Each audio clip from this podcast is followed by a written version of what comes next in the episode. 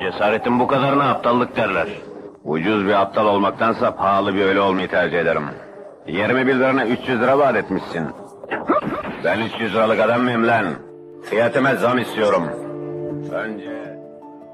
Gerçek adı Yılmaz Pütün. Yedi kardeşli bir ailenin çocuğu. Irgatbaşı Hamit'le Güllü'nün oğlu. Seninle dövüşmeye değil konuşmaya geldim Bino. Boşu boşuna kan dökmeyelim. Ölmekten, öldürmekten başka çare yok. Bana babamı öldürttün. Babasının kardeşleri kan davası yüzünden öldürüldü. Ailenin tek erkeği olan babası yaşadıkları Urfa Siverek'ten kaçarak Adana'ya göç etti. Yılmaz babasını hiçbir zaman sevmedi. Çünkü anısını bırakıp başka bir kadınla evlenmişti. Seni çok seviyorum Çiğdem. Silahımı da çok seviyorum. İkinizden birini seçmem için beni mecbur etme. Silah olan tutkusu çocukluğunda yaşadıklarından kaynaklanıyordu. Yaşadığı en acı olaylardan biri 9 yaşındayken hiç sevmediği babasının gözlerinin önünde vurulması oldu. Ama ne şanstır ki Hamit Pütün ölmeyecekti. İnsanlar birbirlerini sevmelidirler. Ama bize yanlış öğretmişler her şeyi. Siz çocuğunuza doğruyu öğretin. Kinin, kavganın sonu olmadığını anlatın.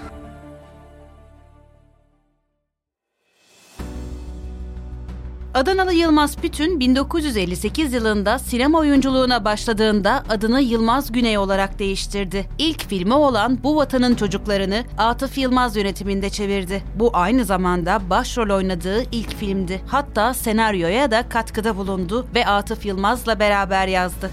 Hem kansın birisin Karaca Ali. Şimdi çıkıyorum.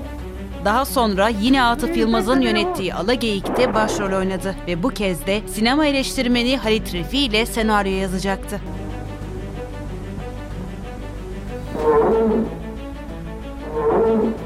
Aynı üçlü birlikte çalışmaya devam etti. Gruba yıllar sonra dekoratör Duygu Sağaroğlu katıldı ve Yılmaz Güney'in Yeşilçam macerası işte böyle başladı. Aa, Yılmaz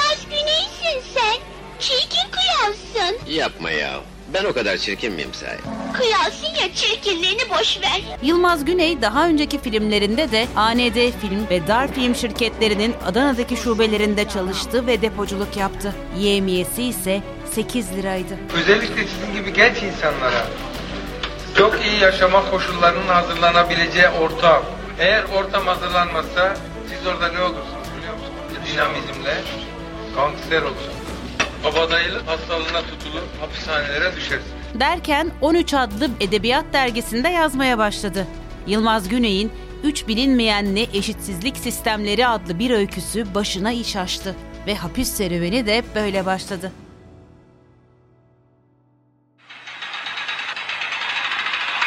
Hakkında açılan dava iki yıl sonra sonuçlanınca Yılmaz Güney, Atıf Yılmaz'ın yönetmenliğini yaptığı Tatlı Bela filminin setinden alınarak cezaevine gönderildi. Suçu adı geçen öyküde neşren komünizm propagandası yapmaktı. Bir buçuk yıl hapis yattı. Demek polissin. O çevreye rahatça girebilmem için hüviyetimi gizlemem lazımdı. Ya kardeşin?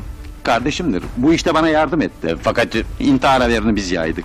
Özgürlüğüne kavuşan Yılmaz Güney hayata yeniden başlayacaktı. Fakat Yeşilçam sokağındaki köşeler tutulmuştu. Ayhan Işık, Fikret Hakan, Orhan Günşiray. Onlar yakışıklılıkları ve karizmalarıyla boy gösterirken Yılmaz Güney çirkin ve yalnızdı. Atıf Yılmaz'ın yönettiği iki filmi de hapisteyken unutulmuştu. Şu anda resmen karı koca olduğumuzu unutuyorsun galiba. Bizim karı kocalığımız çoktan bitti. Rica ederim monşer sinirlenmeyin. Bekle, sana da sıra gelecek. Sana bir ders borçluyum zaten. Nihayet 1963 yılında Ferit Ceylan'ın yönettiği ikisi de Cesurlu'da oynadı. Beş kurşun iki adam. Yılmaz Güney'in en güzel filmi. Yılmaz Güney ve Samim Meriç. İkisi de cesurdu. Film maddi imkansızlıklarla çevrilirken Yılmaz Güney ise 5 kuruş bile almadı. Birini vurdum. Malatya'ya sürdüler. Orada da barınamadım. Ferit Ceylan'ın yönettiği ve Pervin Par'la oynadığı Her Gün Ölmektense adlı filmde dikkatleri yeniden üzerine toplamaya çalıştı.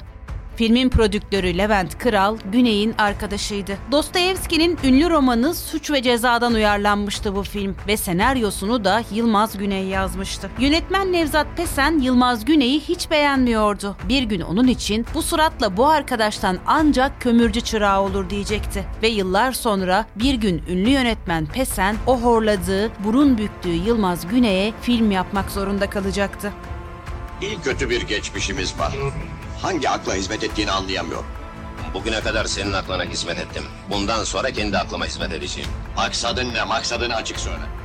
Yıl 1965. Takvimler Temmuz ayını gösteriyordu. Seyyar gazete satan çocukları hatırlarsınız.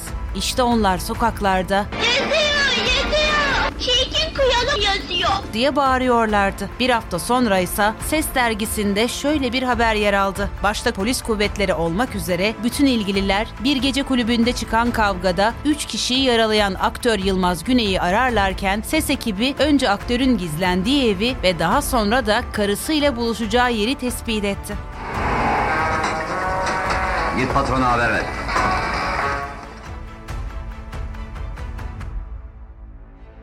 Evet, Yılmaz Güney artık aktör olmuştu ve Çetin Emeç'in yazı işleri müdürlüğünü yaptığı Ses dergisi bu çirkin adamın olayına tam 4 sayfa yer verecekti. Yılmaz Güney cesurdu, ataktı ve kavgacıydı. Olay sıra servilerde dönemin ünlü mekanı Kulüp 12'de meydana geldi. Olayın ardından polis peşine düştü ve Güney ise suçüstü mahkemesinden kurtulmak için polise teslim olmadan 37 saat gizlenmek zorundaydı. Bu yüzden de yer yarılıp adeta yerin içine girecekti. Buyur müdür bey, beni istemişsin. Hadi gözün aydın İlyas. Savcılıktan kağıt yolladılar tahliye oluyorsun.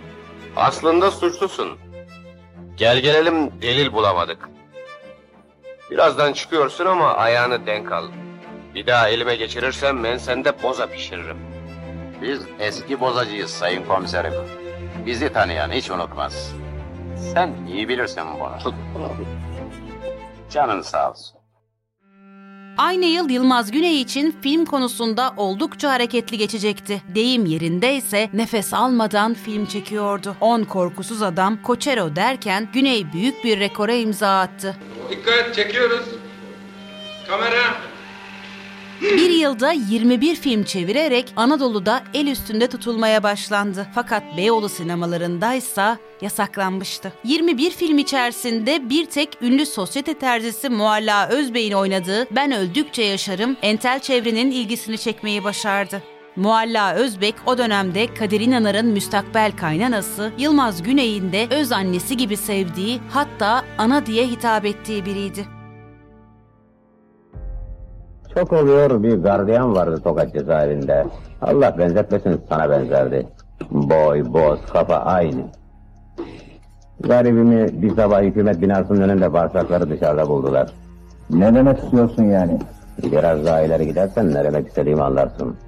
Ona çirkin kral deniyordu. Diğer jönler gibi bebek yüzlü değildi ama onu farklı kılan gülüşündeki, bakışındaki sıcaklığıydı. Yapma ya. Ben o kadar çirkin miyim sahi? Kıyasın ya çirkinliğini boş ver. Lütfü Ömer Akad'ın yönetmenliğini Başın sağ yaptığı Hudutların Kanunu'yla ise Güney'in oyunculuğu doruğa çıktı. Yusuf!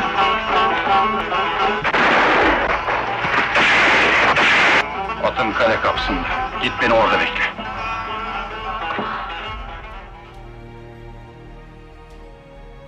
Hayatta tek arkadaşım var. O da... Bu. Yılmaz Güney problemli bir kişiliğe sahipti. Bir kere çok içki içiyordu. Silah olan tutkusundan vazgeçmiyordu. Belinde silahı olmazsa araç torpidosunda muhakkak silahı oluyordu. Seni çok seviyorum Çiğdem. Silahımı da çok seviyorum. İkinizden birini seçmem için beni mecbur et.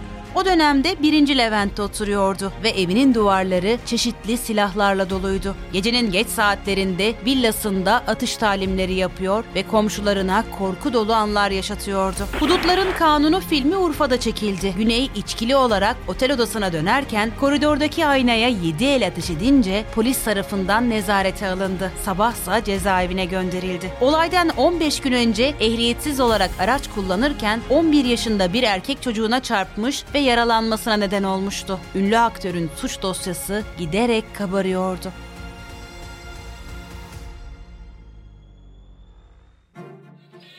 ...1966 yılında Antalya Film Şenliği'ne katılan Ben Öldükçe Yaşarım... ...beklenmedik bir yenilgiye uğradı. Çünkü Antalya Büyük Jürisi iyi oyunculuktan önce iyi ahlaklı olmak gerektiğini savundu... ...ve jüri üyelerinden Necat Duru şu açıklamayı yaptı. Yılmaz Güney'e ve Fikret Hakan'a ahlaksızlıkları nedeniyle ödül vermedik.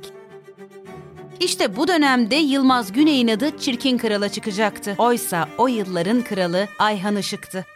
Güney ile yaptığı bir söyleşide Milliyet gazetesi yazarı Tarık Dursun, sinemada iki kral olur mu? Hem Ayhan kesme şeker gibi dört dörtlük bir erkek ya sen Yılmazcım deyince Yılmaz Güney ne yapalım Ayhan abi kesme şeker gibi düzgün bir kralsa ben de çirkin kralım diye yanıt verecekti. Milliyet'in manşeti ertesi gün şu oldu. Çirkin kral.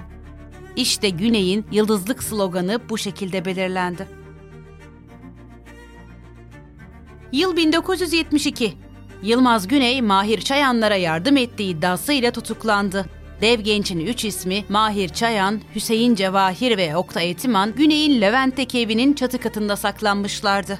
Güney tutuklanmadan önce Sahtekar adlı filmde oynamış ve son olarak da Zavallılar adlı filmde yönetmenlik yapmıştı. Beni tanıyor musun sen? Tanımıyorum. Benim adım... Hiç kimsenin adı beni korkutmaz oğlum. Biz kellesi kopmuş çok padişah gördük. Etiği çekmek 20 sene yazar.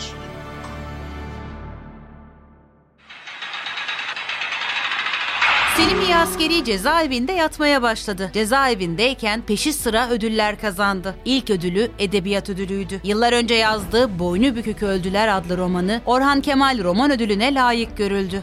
Bir yıl sonra Milliyet Sanat Dergisi adına düzenlenen bir açık oturumda yılın sanatçısı seçildi. Ankara Gazeteciler Cemiyeti tarafından yılın halk sanatçısı ödülüne layık görüldü.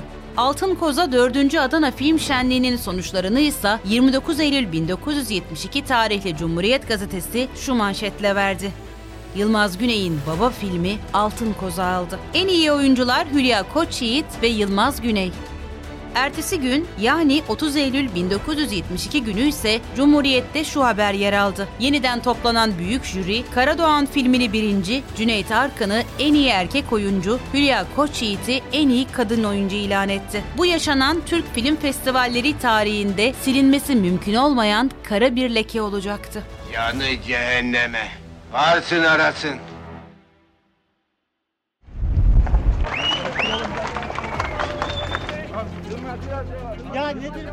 1974 yılında özgürlüğüne kavuştu. Güney hapisten çıktıktan sonra tekrar çalışmalarına başlamış ve Türk sinemasının gelişmesinde bir kilometre taşı olan en önemli filmlerinden Arkadaşı yönetti. Yarın. Benim için yarın hep karanlıktır Azem. Ama senin için yarın bugünlerden güzel demektir. Senin yarının için.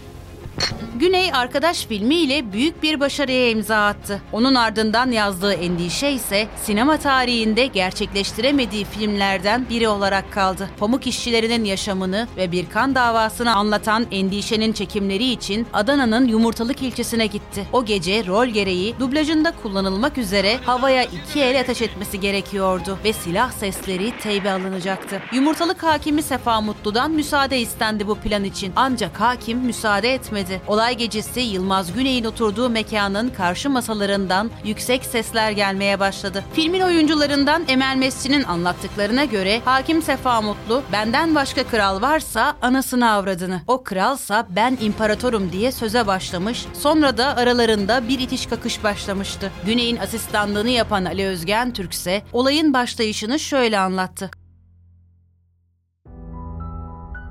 Karşı masadan 3-4 kişi birlikte oldukları masaya doğru yürümüşler. Bunun üzerine de Güney onları durdurmak için havaya 2-3 el ateş etmişti. Bu sırada ortalık karışmış, hakim Sefa Mutlu sandalye ile Yılmaz Güney'in üzerine yürümüş, bu karışıklık anında tek kurşunla öldürülmüştü. Olay gecesi tanıklar adeta ikiye bölündü. Bir kısmı Sefa Mutlu'nun Güney tarafından öldürüldüğünü söylese de bir kısmı kimin öldürdüğünü görmediklerini ifade etti. Sefa Mutlu'nun eşi ise dört kişi gazinoda oturuyorduk. Sanık Yılmaz ve misafirleri bir masada oturuyorlardı. Bu sırada gazino sahibi yanımıza geldi. Eşim Sefa Mutlu'ya, Hakim Bey silah atacaklar dedi. Eşim burada silah atılamaz. Yetkili savcı izinlidir. Silah atıldığı takdirde hakim olarak derhal olaya el koyarım dedi. Ve biz misafirlerimizle kalktık. Merdivenlerden inerken gazinodan üç el tabanca sesi geldi. Sonradan öğrendiğime göre Yılmaz arkamızdan böyle hakim mi olur diye sövmüş. Kocam hemen gazinoya geri döndü. Arkasından ben de gittim. Kocamla Yılmaz karşı karşıya geldiler. Eşim sanık Yılmaz'ın elinden tabancayı almak istedi. Yılmaz sol ayağıyla vurunca eşim yere düştü. İşler pek iyi gitmiyor. Hayrola? Şahitlerin ikisi de öldürüldü. Fabrikatör Yıldırım Bey'in bu işlerde parmağı var galiba. Nuran Mutlu kocasının ölümünden sonra sözlendiği Osman adlı kişiye yazdığı 1 Ocak 1976 tarihli mektubunda şunları söyledi.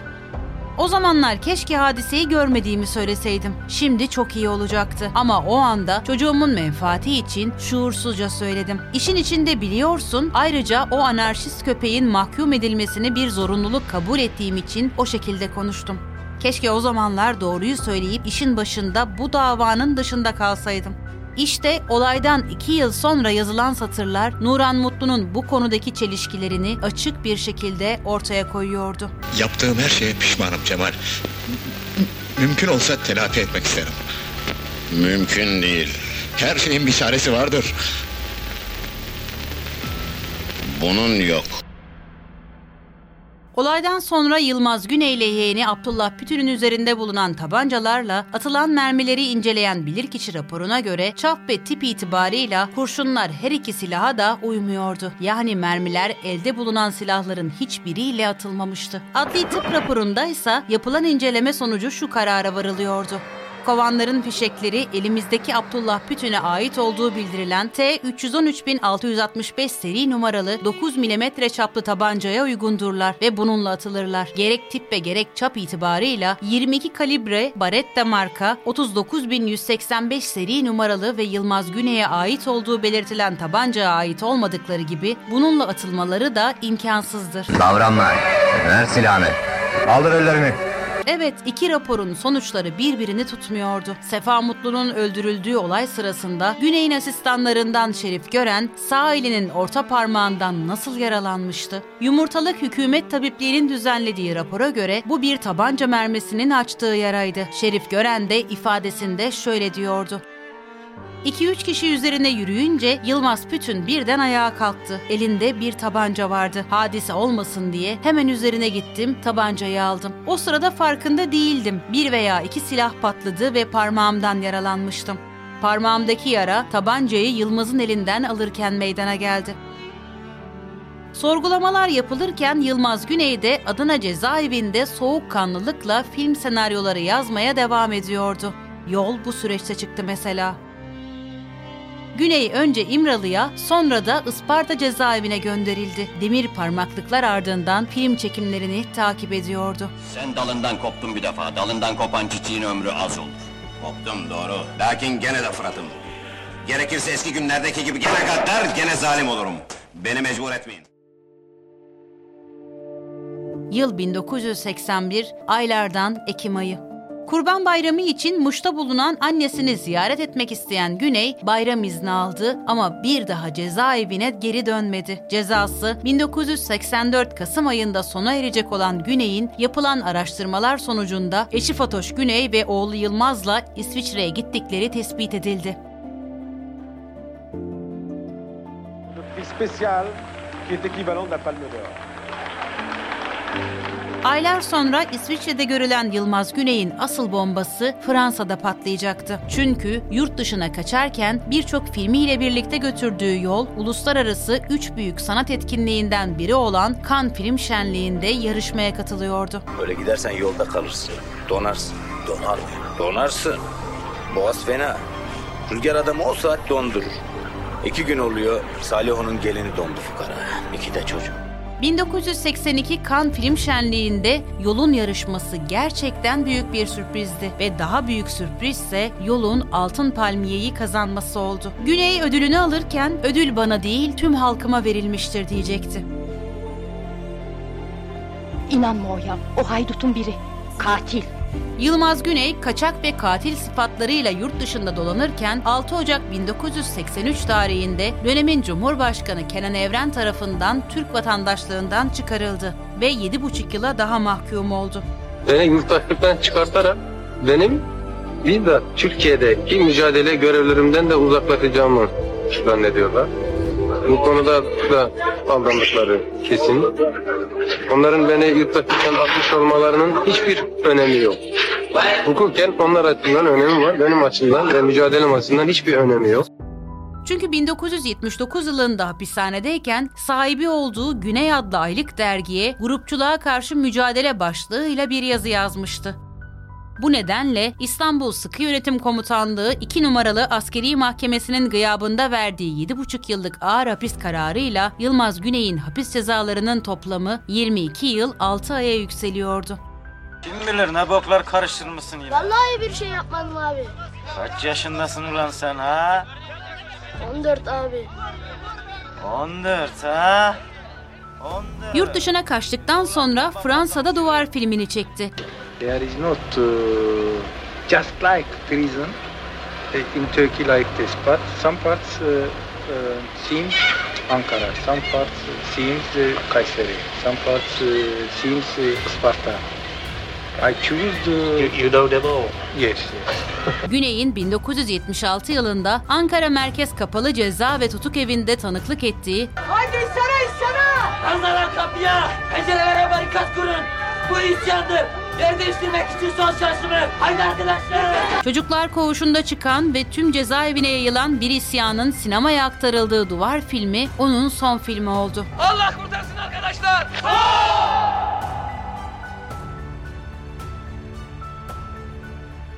Kızım yatakta yemekten başka işler yapılır benim bildiğim. Burası yemekhane mi?